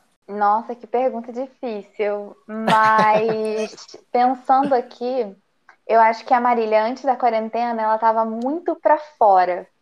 Eu estava solteira, eu estava saindo muito, eu estava cheia de projetos, porque como eu estava dando, eu já dava aula regulares há um tempão, já dava aula regulares há dois anos, num espaço que não é um espaço apropriado para aulas, né? A gente fazia aulas dentro de um café delicioso no Rio de Janeiro. Ai, que sonho! É, sim, dentro de uma livraria. E era maravilhoso, assim, do lado do metrô, era uma delícia, a gente amava estar lá. Mas chegou um momento em que a gente queria fazer bagunça. Então a gente queria trabalhar com aquarela, a gente queria trabalhar com miçanga, a gente queria trabalhar com mais tecidos. Eu estava sonhando com ter uma máquina de costura, mesmo não sabendo costurar, mas que a gente pudesse utilizar os nossos bordados em outras coisas para além do bastidor. Eu estava achando que aquele espaço estava limitando a gente. Então eu estava procurando lugares para montar um ateliê, estava começando a fazer conta e estudar e ver como a gente podia fazer isso, né? Já que Rio de Janeiro é uma cidade muito cara e eu já pagava aluguel do meu apartamento, ter que alugar um outro espaço, como é que isso ia acontecer? Então eu estava muito para fora, eu saía muito, eu era tipo muito é, tentando fazer várias coisas ao mesmo tempo. E aí quando a quarentena chegou, eu tive que me acalmar e rever todos os meus projetos, todos os meus desejos, todos os meus sonhos para um futuro próximo. É, o que mudou muito também na quarentena foi que eu perdi a minha avó para o Covid e meus pais pegaram o Covid em julho do ano passado é, e eu não pude vir para cá. Então, isso mexeu muito comigo é, de não poder estar aqui com os meus pais ao mesmo tempo. Que bom que eu não estava, porque quem trouxe o Covid foi a minha avó, porque ela precisou ser hospitalizada. E quando ela voltou do hospital, ela estava com Covid e acabou falecendo. Uhum. E então, não estar próxima da minha família nesse momento tão difícil, óbvio que eu imaginei que meus pais podiam morrer também. Então, eu decidi vir para cá, passar um tempo com os meus pais. É, eu nunca passava muito tempo com eles, a gente, assim, no ano inteiro a gente passava no máximo duas semanas juntos, porque eles trabalham muito e eu vinha para cá e acabava ficando sozinha, porque eles sempre estavam trabalhando, eles nunca podiam ir para o Rio, nunca podiam ir juntos, porque eles trabalham no mesmo lugar. Então a quarentena me fez valorizar muito as minhas relações, isso também é, fala das alunas, porque a gente dá muito suporte uma para as outras, elas me dão muito suporte e acaba que as aulas são um, um lugar de encontro, um lugar gostoso. Então, acho que a Marília que estava completamente para fora, agora é uma Marília que está aqui dentro, no casulinho, esperando a hora em que vai ser o momento de abrir as asas e voar para algum lugar. Mas eu acho que essa, o que eu aprendi com o Covid, com relação à minha família, aos meus pais, à minha casa, né? Essa casa aqui que a gente está morando agora, meus pais é, mudaram para ela há sete anos, então eu já não estava aqui. Eu nunca vivi isso de acordar, abrir a janela, ver o rio, de cuidar de galinha, de ter cachorro. Eu nunca tinha vivido isso, de pegar uma fruta do pé. Então eu sempre morei no interior, mas eu nunca tive esse contato tão próximo com a natureza. E depois que eu virei adulta, eu nunca tive esse contato tão grande com os meus pais. Está sendo incrível voltar às minhas raízes, olhar para tudo que, que esse lugar me trouxe e voltar sabendo que eu um dia vou, quando tiver a oportunidade, vou de novo voar para outro lugar, porque sei das limitações que, que encontro aqui. Mas uhum. acho que a Marília hoje está aqui no casulinho, arquitetando o que vai ser possível quando o mundo voltar a, sei lá, ao normal, entre várias aspas. Só esperando para voar. Sim. Ai, que lindo, e... Marcos, que poético. Nossa, eu tô, Mari... tô Marília Gabriela, tô Marília Gabriela. Ai, é, tá muito. e aí, sabe que eu queria perguntar também, porque aí agora me veio um, um outro insight na cabeça. Você, consi... Você está conseguindo sobreviver com o bordado na quarentena? Não, a minha renda, ela foi assim, limada. Porque eu tenho muita dificuldade com o digital. Acho que se eu tivesse aceitado qualquer dos convites que, che que chegaram até mim, das agências que gostariam de me lançar, que gostariam de fazer lançamento com curso gravado, eu estaria muito bem. Mas eu não acho que é essa maneira de eu fazer as coisas. Eu fui tentando encontrar o meu caminho de fazer. Eu tenho essa oportunidade de poder voltar para casa dos meus pais, de, de ter pais que me apoiam completamente no que eu precisar. Então, eu hoje eu escolhi não abrir mais turmas. Eu uhum. as aulas particulares, eu consigo aqui na minha cidade eu consigo é, continuar o meu negócio, meu, meu negócio continua girando, mas eu não tenho que pagar aluguel, eu não tenho que pagar condomínio, eu não tenho que pagar internet. Eu moro na casa dos meus pais, né? Mas no Rio de Janeiro eu ainda estava assim com mais turmas e me movimentando mais, mas quando eu vim para cá, eu pensei que era uma possibilidade mesmo de eu desacelerar, de eu relaxar, de eu tentar me, me encontrar, encontrar um outro caminho no, no digital, e essa é, é a minha busca, e estou aproveitando todos os privilégios que tenho. Mas, assim, realmente é uma, é uma dificuldade, porque eu acho que eu não sei jogar o jogo do, do digital e fazer as coisas é, funcionarem. Mas é uma coisa que eu estou trabalhando há, há, muito tempo, estou estudando há muito tempo para encontrar um caminho que seja viável para mim.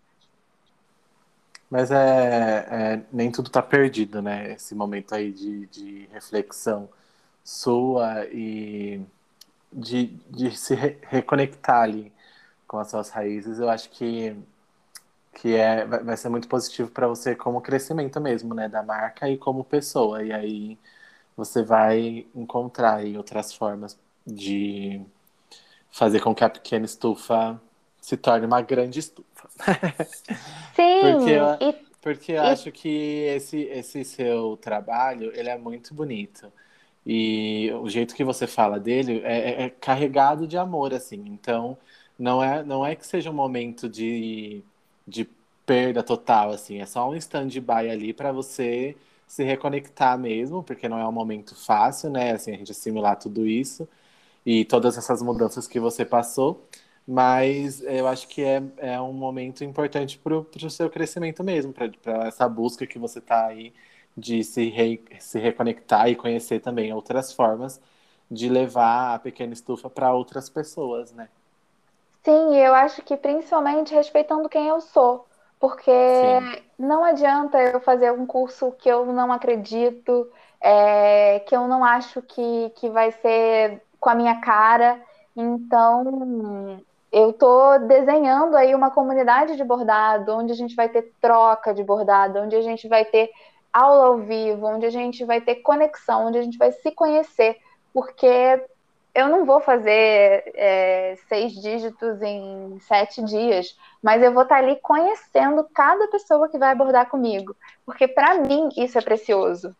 Eu Sim. acredito nessa maneira de fazer as coisas. E tudo bem que as pessoas acreditem em outra maneira, não sem assim zero julgamento. Eu acho maravilhoso que as pessoas atinjam tanta gente. Eu acho incrível. Mas se eu atingisse, sei lá, quantas mil pessoas, eu não conseguiria dar essa atenção que eu gosto de dar, que é a maneira uhum. como eu acredito é, de fazer as coisas. Eu também poderia ter voltado a fazer encomendas, mas eu sei que isso não, não sou mais eu.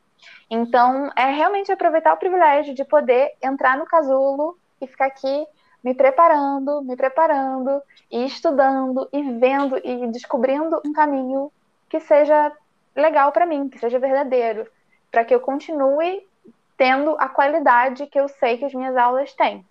Vamos pro quadro, Minga? Vamos! Estou ansiosa. Tá quietinha, você tá quietinha. Ai, eu tô pensando aqui em tudo que está sendo falado, colocando no meu coração. Mas isso é, é, muito legal, essa mensagem é, é muito positiva para quem está escutando, de se respeitar. É, eu acho que isso não é perca de tempo, isso não é você se deixar para trás, assim. Eu acho que é você se conhecer mesmo se, e respeitar o seu tempo e, e buscando dentro de você aí respostas para para você se valorizar mais ali como como pessoa também e como profissional também, né? Sim, minhas amigas que, que são do, dos horóscopos e tal, elas falam, Marília, está passando pelo retorno de Saturno, que ano que vem eu faço 30. Se prepare que vai ser uma chuva de mudanças. Eu falei, ai meu Deus, será que sobreviverei? Olha, é, eu posso te falar que, é, pelo menos na minha vida, o retorno de Saturno está acontecendo há oito anos, tá? Então tá, tá difícil. Obrigada, te... Renata. Você me encheu de esperança.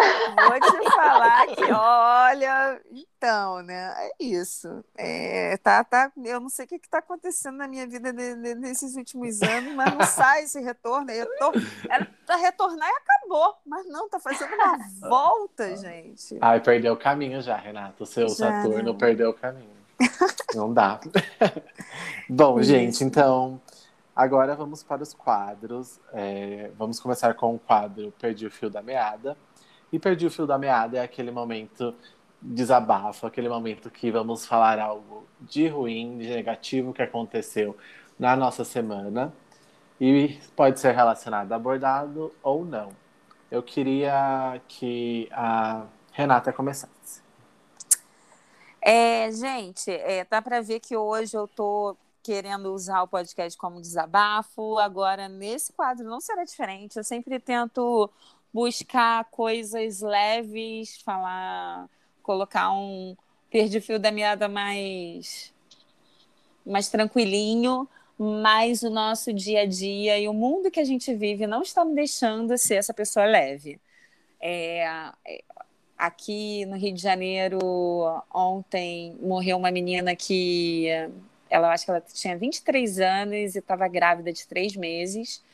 E ela trabalhava numa loja famosa que eu não vou dar ibope. Eu não sei se eu dou ibope à loja porque ela fez uma bosta e é para todo mundo saber, ou se é, eu não dou para não, enfim. É, então não vou dar ibope. Eu, então ela uma loja muito famosa, a gente tem umas estampas muito características e a loja colocou o códigozinho dela como vendedora e disse que a comissão de todas as peças vendidas seria dada para a família. É, eu não sei quem foi a pessoa do marketing que achou que isso seria uma boa ideia, mas eu estou indignada porque parece que é uma esmola. A loja é super cara, a loja é famosa, a loja está no mundo inteiro. É, é um grupo que deve ter, sei lá, mais de 10 marcas famosas no grupo.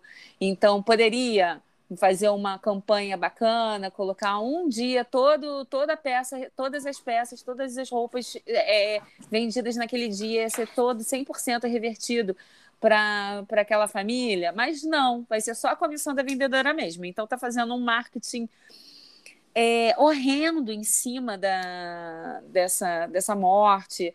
É, quando eu vi eu vi uma homenagem, começou muito bonita a homenagem dela, falando como, como essa violência tá, tá matando, enfim. Mas não, né? Quiseram fazer uma venda em cima. Então, o meu perdi o fio da meada é para esse pessoal que, que, que quer lucrar em cima da morte, quer fazer propaganda em cima da morte aí da, das pessoas e em cima desses corpos que estão morrendo a todo momento. Então, não basta né, a gente ficar é, querendo reclamar aí do mundo e de tudo que a gente já tem para reclamar, chorar a morte de uma pessoa, a gente ainda tem que ver esse tipo de ação. Então é isso, gente. Desculpa pesar o, o clima, mas é, é isso. É muito triste, né, ver que, que se tornou um circo, né, em cima de, de, dessa morte, que, que foi uma morte de extrema violência, né, ah, é, é uma notícia muito ruim, assim, muito negativa para a gente e ver que não, não tem um pingo de sensibilidade, porque o que, que é 10%? De uma venda, de um é, código da vendedora. Nem 10%, mesmo se fosse 20, mesmo que fosse 50. Não, não é, é nada. ela, ele ainda não é tá, é, é, não é nada, porque não, a não, loja assim, tá, não... tá, tá, lucrando. Então a gente fala assim, vou ali comprar aquela pecinha porque eu vou estar tá ajudando a família. Não, você vai estar tá ajudando a loja, quase que eu falei o nome. É, não, você vai estar ajudando a loja, você não vai estar ajudando a pessoa, sabe? É, Exatamente. Cara, é, é, um absurdo. A menina, ela estava indo para casa da, da avó junto com a mãe. É, ela estava caminhando na rua. Ela é, mora numa área de risco, mas gente, Rio de Janeiro qualquer lugar é área de risco, entendeu? É, não, claro, tem gente que mora no, no, Leblon, tá ali numa bolha, você anda e escuta a musiquinha da novela do Manel Carlos. Mas é, aqui no Rio de Janeiro, todo lugar, você está andando, você está perto de uma favela, é muito difícil quem, quem é, é, é, é muito raro ali os locais ali privilegiados, porque todo lugar a gente tá, a gente pode é, ter é risco de uma bala perdida. Só que é muito comum uma bala perdida sempre cair na, no mesmo corpo negro. Então é, é isso que, que, que, eu fico indignada, porque eu sou esposa de militar, a gente, cada ano a gente pode estar num lugar diferente.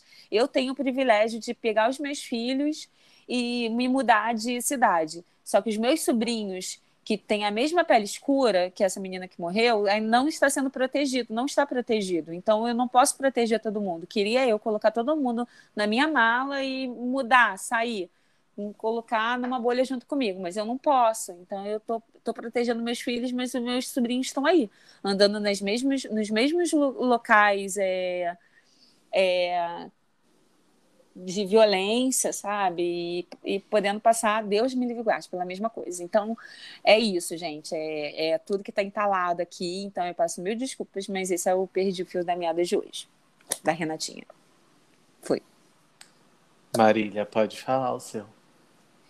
O meu Perdi o Fio da Meada é cadê a porra da vacina? Depois é, de um ano e meio isolada, em casa. É, já, já tá todo mundo esgotado. Eu falo que eu já cansei de dizer que eu não aguento mais e continuar aguentando. Saber que o nosso governo escolheu que a nossa população não fosse vacinada. As pessoas continuam morrendo por uma doença que já tem vacina.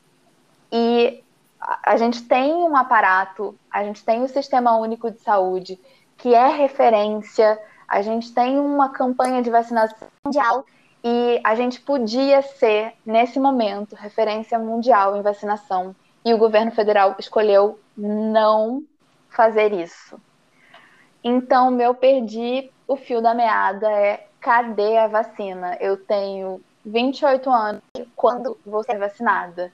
Eu quero que a gente possa voltar a se abraçar, a se beijar, que a Renata comece a dar as aulas dela, eu quero voltar a dar as minhas aulas, quero voltar a encontrar com as pessoas. Então, esse é o meu perdi o fio da meada. Cadê a porra da vacina? Ai. Cadê, gente? Bom. Também quero saber. O meu vai ser o mesmo que o da Marília.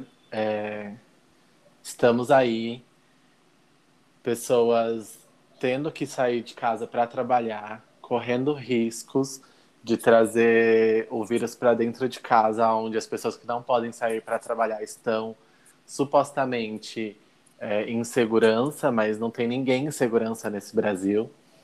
Então, cadê essa vacina que, que, que já era para estar tá todo mundo vacinado? É, é, é assim, revoltante ver tanto de gente morta por conta de uma doença que já tem a vacina, gente. É assim, é surreal. E, é, e, e também eu tô bem de saco cheio de, de, de, escutar sobre isso e falar sobre isso também. Mas não dá pra gente ficar quieto e levando a vida às cegas, assim, como se nada tivesse acontecendo. São muitas pessoas que a gente precisa vacinar ainda, são muitos grupos que não tem nem é, previsão de quando vai ser vacinado. E é gente que não para de morrer, sabe? Então, gente, pelo amor de Deus, onde está a porra da vacina? E esse é o meu perdi o fio da meada. Hum. Ufa! Bom, é... vamos, vamos levantar o astral. Vamos, vamos, vamos levantar o astral. Vamos para Deus, Deus créditos para. Deus créditos para é aquele momento que nós falamos algo bom, indicamos é, algo que a gente gostou muito, que a gente fez durante a semana, relacionado a bordado ou não. E vai ser um, vamos fechar aí esse podcast com algo positivo, uma mensagem positiva, porque, né, de, de coisa negativa o mundo já está cheio e enfim, Bolsonaro vai tomar no cu, é isso. vamos aí. Vamos aí. Pode falar, Renata. O Ai, seu dê créditos para. Eu vou dar o crédito à série que eu tô assistindo, que é uma série que tá deixando. tá, tá, tá me deixando desopilar, que eu tive uma, um dedinho que eu queimei é, essa semana. Então, eu tô com o dedo queimado. Então, eu não estou conseguindo produzir da maneira que eu estava produzindo. Então, tive uma surpresa muito gostosa no Netflix, que é. Eu não sei falar inglês, tá, gente? The Bold Type. The Bold Tip. The Bold Tip. Será que Maravilhosa! fala, fala certo. Fala certo, Marília, porque eu não sei falar certo. Eu não. acho que é The Bold Type. The Bold eu Type. também não, não, sei, não sei falar inglês, não. É, mas em português é o poder feminino. Isso, então, gente, é muito legal. Eu tô amando. É, é, aquele, é aquela série que ainda não foi renovada, então eu, eu, não, eu odeio, porque eu, quando eu amo muito, eu fico é, com pena quando acaba, porque a gente ainda tem que ficar esperando renovação se a série vem, se não vem a outra temporada, enfim. Mas eu acho aí que tem umas cinco temporadas já no Netflix. Então é muito gostosa, eu estou amando, foi uma surpresa ótima, porque quando eu via o trailerzinho, parecia que era uma série meio que adolescente, três amiguinhas e tal, e, cara, não é. é, é eu tô amando. Enfim, é isso. Por favor, se não tiverem o que ver aí na sua lista, coloquem essa série, que é uma surpresa maravilhosa. É isso. E você, Marília? É, a minha indicação é, a violência contra a mulher ela cresceu muito agora na, na pandemia, né? E eu acho que se você não passou por um relacionamento abusivo, você conhece alguém que passou ou que está passando por um relacionamento abusivo, eu quero indicar um perfil aqui no Instagram que fala sobre isso, se chama Não Era Amor. E o bordado apareceu na minha vida logo depois que eu tinha acabado de terminar um relacionamento abusivo e me ajudou a resgatar a minha autoestima, mas para a gente conseguir sair de um relacionamento abusivo, demora muito tempo até a gente reconhecer, até a gente ter coragem, até a gente conseguir realmente é, se livrar disso. A minha segunda indicação é um filme chamado Colcha de Retalhos. É um filme Ai, é maravilhoso.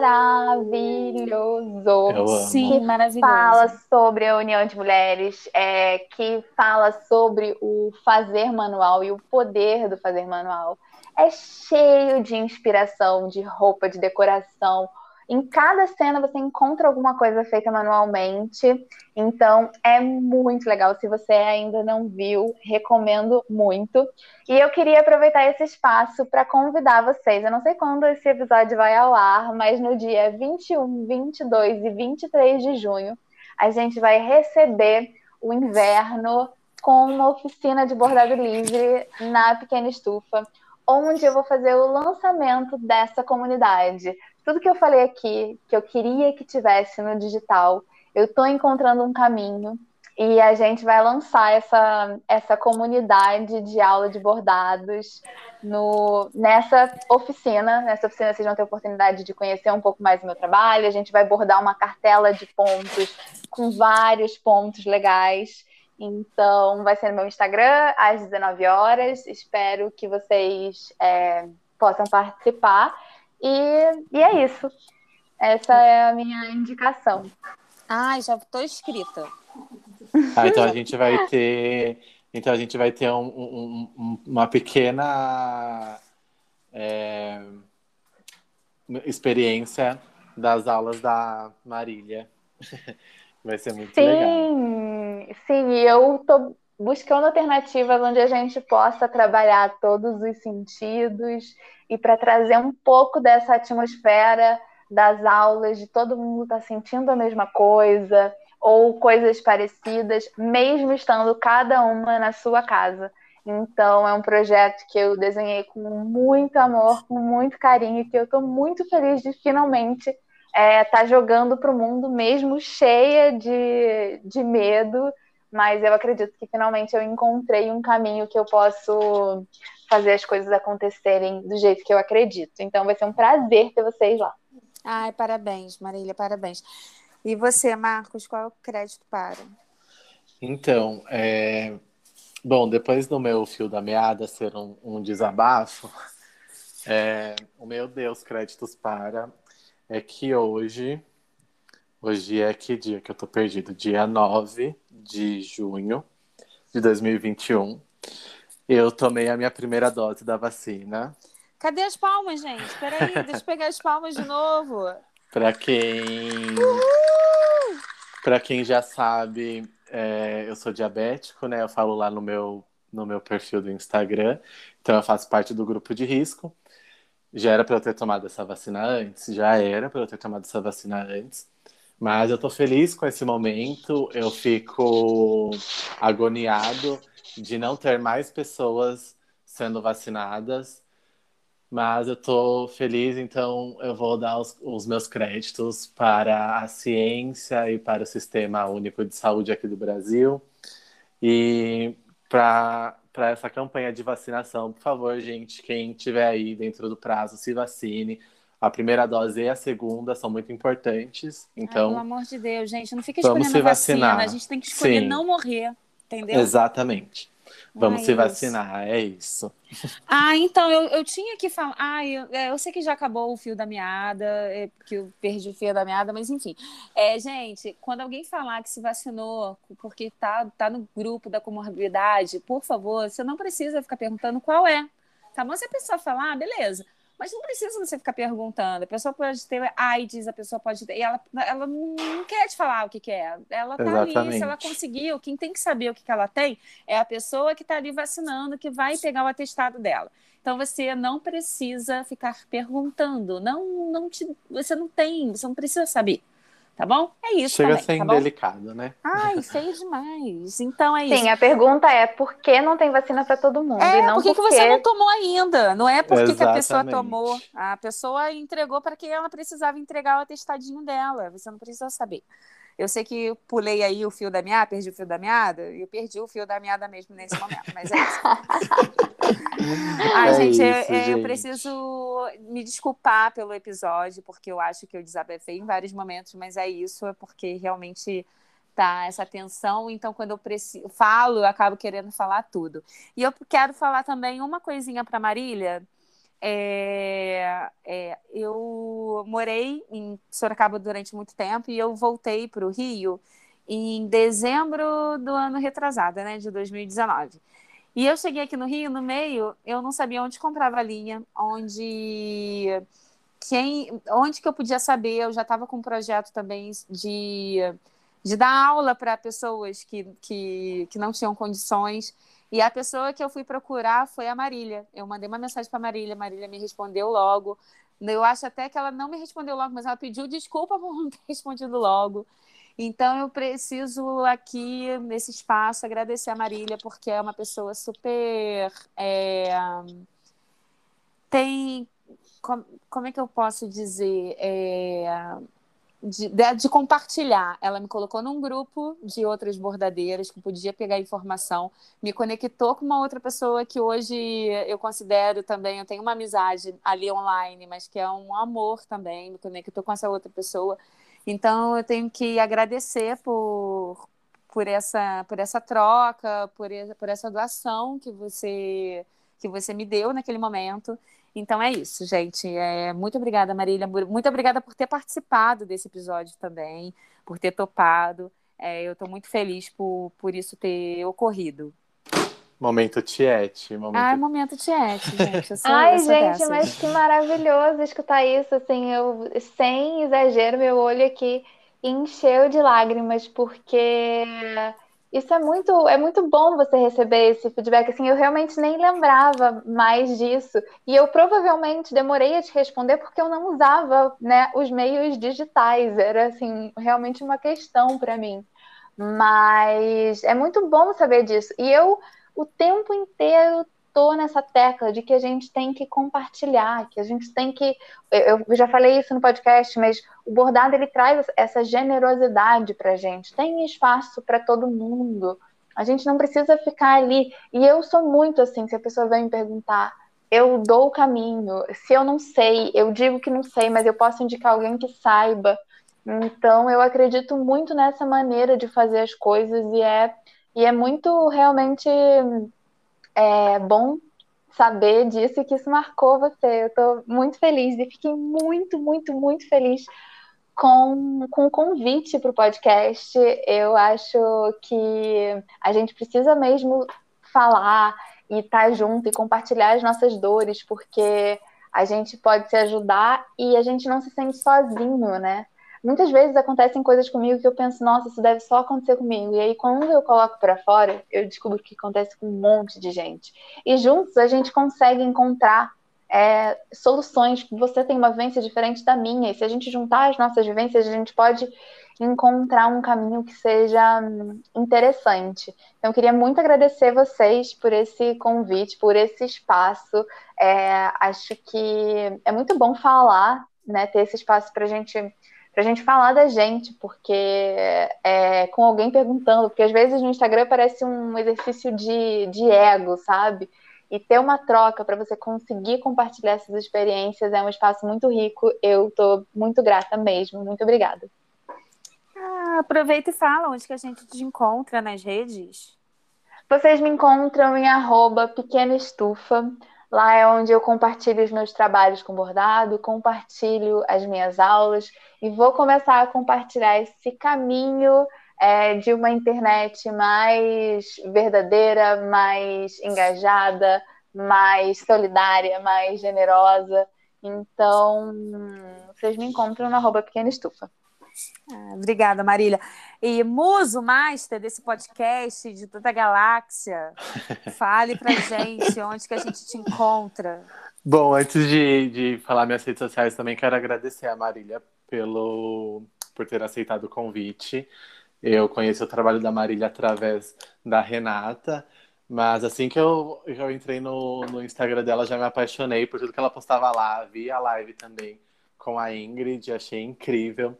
E aí, conversando aqui com você, nessa roda que a gente fez de, de bordado, cada um na sua casinha, é, me senti dentro de uma roda ali da aula, da sua aula, e já me imaginei lá no Parque Laje bordando e escutando seus ensinamentos. Então, eu, eu gostei muito de, de ter conhecido mais essa história, me identifiquei com bastante coisa que você falou. Achei lindo esse, esse amor que você tem pelo trabalho e a forma com que você compartilha ele para as pessoas, compartilha o seu conhecimento. Então, quero deixar aqui o meu agradecimento também por ter aceitado fazer parte do Papo de Bordado. E vocês me encontram lá no perfil Bastidor Cósmico. Estou lá agora 50% imunizado e a vacina tenho certeza que vai chegar para todo mundo, gente. Estou confiante.